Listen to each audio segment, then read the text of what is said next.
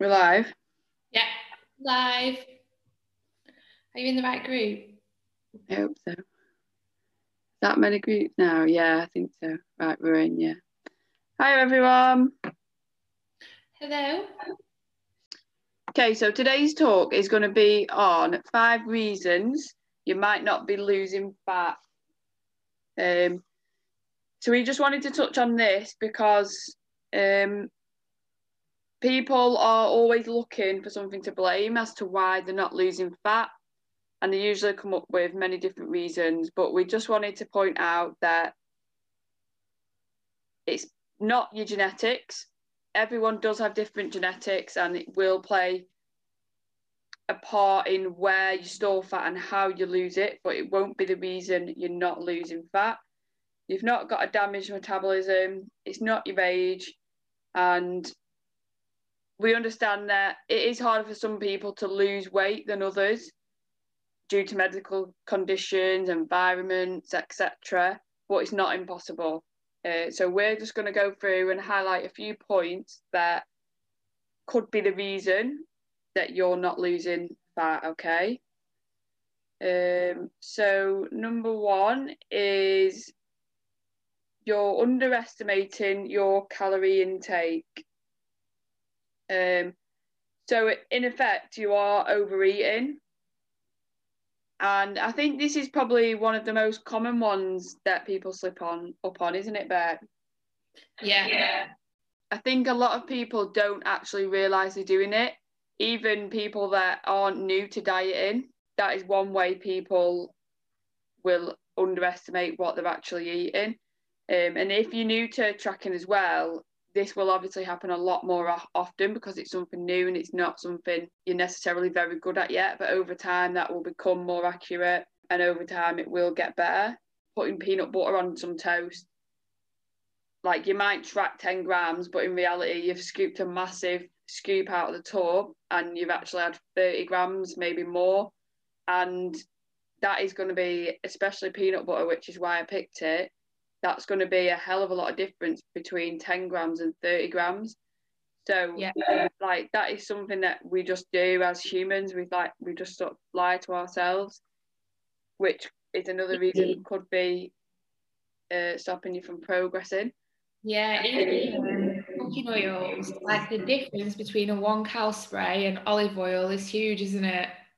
Yeah um that that was going to be my next point as well, not tracking condiments. So your sauces, ketchup, mayo, olive oil, butter. Um, they will all add up over time, won't they? And they could take you out of a deficit if you're not tracking them. And me- light mayo, sorry, lighter than light mayo is a good condiment to have, isn't it?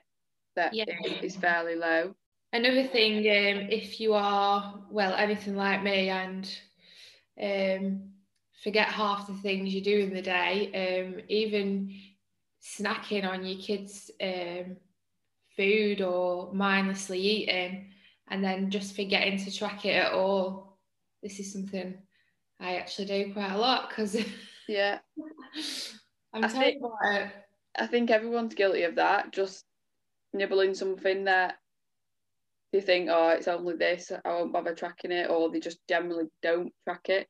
But they all add up, don't they? All these little things over time add up. Yeah. And they will make a difference in what you're doing and, and if you're going to lose weight or not. So I guess the overall point of this one is to, and if you're not tracking, just make sure you are being mindful with little bits of food that might be sneaking in where they shouldn't be. Okay, uh, number two is overestimating calories burned.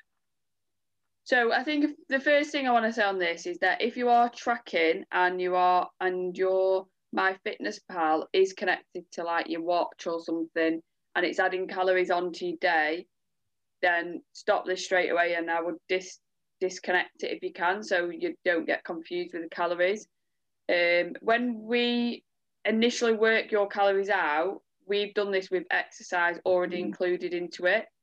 And this is because tracking apps that you use, so like your Apple Watches, your Fitbits, etc., are not accurate. And even when you're in the machines on the in the gym on the machines, they're not accurate. Like me and Beck could both be on the machine, and it could tell us, like we've been on machines before, haven't we? Where it's told us we've burnt exactly the same in in like the time, but in reality, we're not going to burn the same because we're two totally different people. I'm a lot taller than Beck. I weigh a lot more than Beck, so that calorie amount isn't going to be the same. So yeah, I mean, and just to put this into perspective, if you're if you're you do a complete a workout and your watch has told you you've burnt 300 calories and then you eat them 300 calories back, but in reality you've only burnt 150 calories, that's going to be a big difference that will add up over time and could potentially stop you losing weight. 100% agree. I think a lot of people are quite guilty of going off what their Fitbit actually says as well, aren't they? I have had a few conversations with people. I'm not mentioning any names in particular, but people in this group that will be will be doing a workout and they'll stop a couple of minutes into it just to start the watch. I also don't think it's a good relationship to be comparing your workouts to calories you can consume, like eat. It's totally separate, isn't it? Eat to nourish your body and work out to feel good. Yeah, and I think over time that can create a bad relationship with food if you are looking at it that way. Like I need to burn I need to work out to burn this amount of calories. Like that isn't we say this all the time, don't we? That isn't a reason you should be training and you should be wanting to exercise. Like the want to exercise should be for health, make mm-hmm. you feel good. Also, if you have been dieting for a while, um, there will be some metabolic adaptation that will have taken place. So basically, what this means is that over time, your body will become more efficient at working with the calories you give it. And one of the ways it does this is by reducing the amount you move day to day usually subconsciously. So things like fidgeting, simple things like taking your cups back to the kitchen after you've finished with them. Um, rather than taking it every time, you might just end up with a collection on your side that you take all at once. And then I suppose even conscious decisions like when you plan to go for a walk, but you're not going to go because you're too tired. This is why having a step goal can help as well because it, you've got a target to aim for, and to a certain degree, you can make sure you're still being as active as you were prior to dieting. Okay, so coming on to point number three is lack of sleep. Beck, I know you wanted to do a bit on this, didn't you? So do you want to start on it? Yeah, it is something I do want to look more into. Um, obviously, I do know like it is important for your health and it does help um, improve performance and just generally live you um, be able to live better from day to day. Um, it also will help you control your emotions hunger levels etc so i'd say sleep is if you are like dieting um, or it's fat loss that you are looking to achieve um, i would definitely make sure that you know you're you, you are nailing your sleep because it will um, help with your results. Um, but yeah, I was saying this the other day because like we all know how how sleep is, is important for everyone, and like I've only just started trying to get the boys into a better sleep pattern and routine. Even though sleep is something you go on about all the time to your clients, isn't it? Make sure you're getting enough sleep. Uh, yeah. Only now am I working on my own my own family. It's quite quite bad, really, isn't it? But yeah, I think I can always tell with my diet when I've not had enough sleep because that is when you start feeling, you start picking, don't you, and looking for energy via food, even though it's sleep you need. And, and I think this is one of the the things that people don't notice much and they don't really realize the effect it will have on them until you start looking into it a little bit more. Um, yeah. And then there was a study in 2006 um, done on women who slept five hours a night were more likely to gain weight than women who slept seven hours a night. Um, and the main reasons for this were being tired makes you feel hungry when you're not. Um, it affects your cortisol levels, which is one of the hormones that regulate your appetite. Um, and then it also may cause you to like skip exercise, move less, and burn through a, burn fewer calories throughout the day. So yeah, if um, if sleep is something that you don't get enough of, maybe it is time to start trying to increase it a little bit. And by that, I don't mean like going if you're only currently getting five hours, go sh- jumping straight to eight. Like just gradually over time increase it, or try and get a bedtime routine in place that allows you to wind down and go to sleep that little bit earlier. So might be something for simple as reading a book for half an hour before you go to sleep. That always makes me fall asleep and start nodding off while I'm reading. Um, but yeah, so sleep. You're just generally more productive throughout the day, aren't you, with more sleep? Yeah, definitely. Do you notice a big difference. So, um, what's your bedtime routine? Just a, a book before bed? So now I've got my six minute diary. So I do my six minute diary. Well, actually, so really, I make a brew.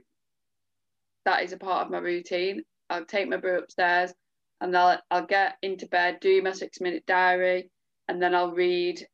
At the moment, I'm reading a book on intuitive eating. So, yeah, that's my bedtime read at the moment. Um, and then, yeah, by the time I've done usually only about three or four pages and I'm nodding off while reading, to be honest. But I've never struggled with sleep, so I like I can't really relate to somebody that struggles with sleep. I know they might have to have a a lot more around their routine to be able to really wind down. And mm-hmm. also, I touched on this last week, didn't I? That I'm I'm don't go on my phone now after nine o'clock. So I try and after Facebook, I don't go on. Uh, after nine o'clock, I don't go on any socials. If someone texts me and it's not work related, then I may reply. But other than that, really, I try to stay away from work and switch off. What's yours, Beth? Pretty, pretty much the same. So I'll try and get away from any blue light. Um, thirty minutes before I go to bed. I I um get myself a glass of water though. I don't really tend to drink brews in the evening.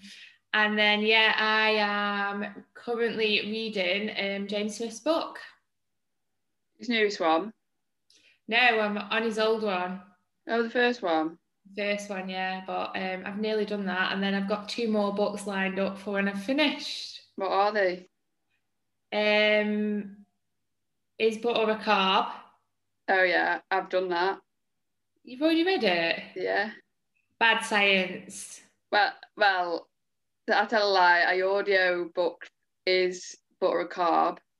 That that is really good. I'd recommend that book to anybody. By the way, but I have bought the readable version as well because I did learn a lot from it. So I am going to go through what's it called, like the hard copy, and make notes and stuff from it.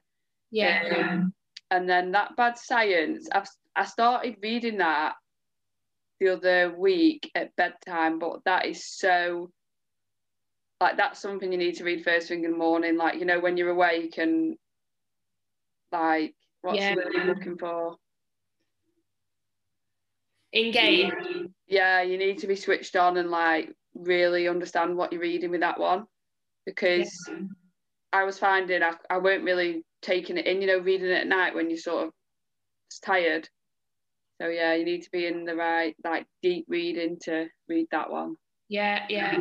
Well, yeah, I'm I'm exactly the same as you. Um, I literally read four pages and I'm gone. I'm fast asleep, and I, and nothing seems to wake me up. I'm quite a deep deep sleeper. Yeah, me too. Okay, so next one, point number four, is you are you're in an overeating restrict cycle. Now, before I go into details on this, I just wanted to make a point of that some of your mind are so like refer to this as like binging on the weekends. Now, I'm recently trying to be careful with how I word things, and I'm now calling it overeating because binge eating is an eating disorder and it's something that needs to be treated professionally if you suffer with it. And the difference between binging and overeating is that binging is a complete lot a complete loss of control. So it doesn't actually matter the amount you're eating, it's the fact that you've completely lost control when you're eating. So a good way to know the difference between these is that if you was asked, asked if you was in a moment and you thought you might be binging or overeating, is to ask yourself if could I stop right now if I really wanted to? If the answer is yes, then you're overeating. If the answer is no, then you're binging, and I would advise you to go and get professional help. So yeah, I just wanted to highlight the differences there before I went into this.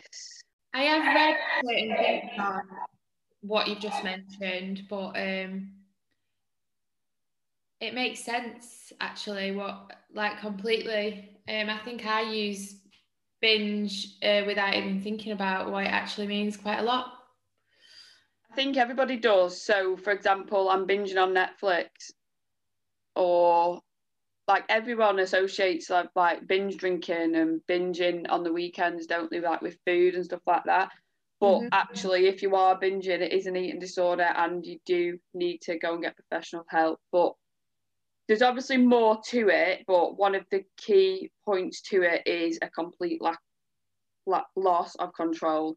Like you cannot stop eating, even if you really wanted to. So, um, overeating on the weekend is usually common when people restrict themselves massively during the week. This is very common, isn't it, Beck? Something we see quite a lot. Yeah.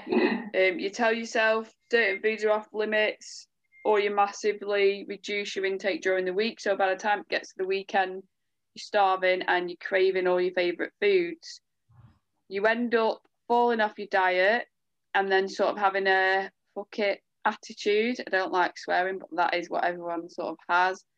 And then you eat anything and everything. Come Monday, you then decide to massively restrict again, and the cycle continues. And what people don't realize by doing this is that when they look at the calorie intake over the week, they're actually usually in a surplus or maintenance.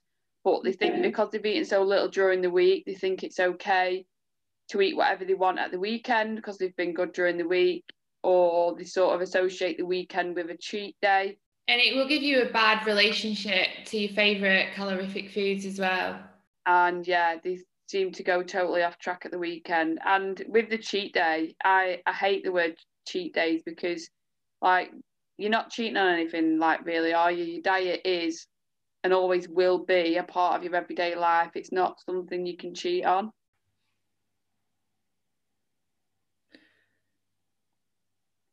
Yeah, so over time it will, weren't it? Like we've just spoke about, another way to create a bad relationship.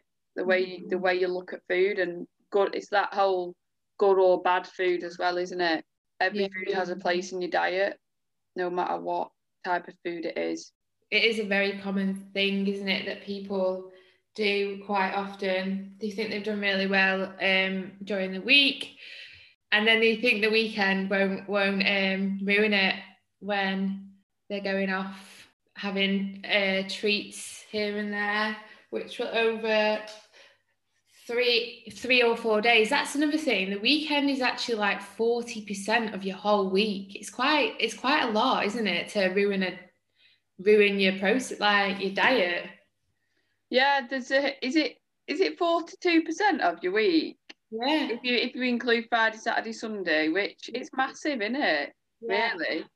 You can you can actually cause a lot of damage, and people will start on a Friday, won't they? Like I'm guilty of. Soon as I've uh, put the kids to bed, cracking open a bottle of wine on a Friday night, doing the same on a Saturday. Yeah. And um, alcohol is very calorific, isn't it? And I think people just because you're drinking it and you're not eating it, seem to forget that it actually has calories in it. Yeah, I think it doesn't actually fill you up either, does it? And I think more so as well the day after. That's when, like, when you've drunk, you're lacking energy, or like you reach for things that you wouldn't necessarily normally reach for if you hadn't have had a drink. Yeah. Um, yeah, I think that's a big one. And we spoke about this the other day, didn't we? About um, like if you are a person that does struggle at the weekends, then tracking your weekends could make a massive difference in terms of you getting results. So for most people, they could probably get away with not tracking during the week because that's when you're in a routine, it's all structured. Whereas at the weekends, we haven't really got any times to keep to. You're sort of more at home, although I suppose you're at home a lot at the moment, aren't you? Um, and yeah, that's usually when things tend to creep in. So I would, if you are someone struggling that is losing, losing, struggling to lose weight, and you feel like weekends are your downfall, then I would take an extra effort to try and track them, be really mindful, and see if it makes a difference. Okay, so we go to point number five is that it's just not showing on the scales. This is one we talk about a lot, um, but I do think it's always good to mention it because this is what a lot of people struggle with, isn't it? The mindset of stepping onto the scales and not seeing the results on the scales. So we'll just state that weight and fat are two totally different things. So even though you're losing fat, it just might not necessarily show on the scales, and that can be down to a variety of reasons, such as not going to the toilet, um, how much water you've consumed, how much salt you've consumed the day before. What else is the bet? Where you are in your menstrual cycle, did you mention that? No, yeah, menstrual cycle. Time of um the time of your evening meal if it's later than usual. Yeah. And I guess that's a good point to mention as well that when we do weigh, always weigh first thing in the morning. After you've been to the toilet, that is the time to weigh. Don't go weigh in in the morning or, well, sorry, in at dinner time or at night time when everything you've eaten and drunk throughout the day is going to be inside you. Um, always weigh same time every morning. Well, if you weigh every morning, but yeah, there's a lot of things that can affect oh. Yeah, try and stick to the same scales as well because even scale to scale can be different. And you know what I found as well? Weighing yourself upstairs in your house to downstairs in your house will change the amount you weigh. Really? Yeah. I don't know why. Maybe there's more gravitational pull when you're upstairs or something. Hmm. But yeah, unless it was just my scales. But I moved my scales and it was different. Well, wherever I weigh the lightest, I'd be keeping them there. I'm joking. yeah, so might not be showing on the scale. So, and another good one to point out is if you're sort of going through some a sort of body recomp. So you might actually be losing fat but building muscle, which is it again is might not show on the scales, but your body shape will change massively. Okay, so they were the five points that we wanted to cover today. Uh, hopefully, listening to that, you might have just taken something away from it, or something might have clicked somewhere that if you are struggling right now, you can look at these factors in a bit more detail. If you do need any help or anything whatsoever, reach out if you've got any questions, just reach out, post in the group, message us directly, whatever. Um, other than that, that's it for today. So, bye everyone. Bye.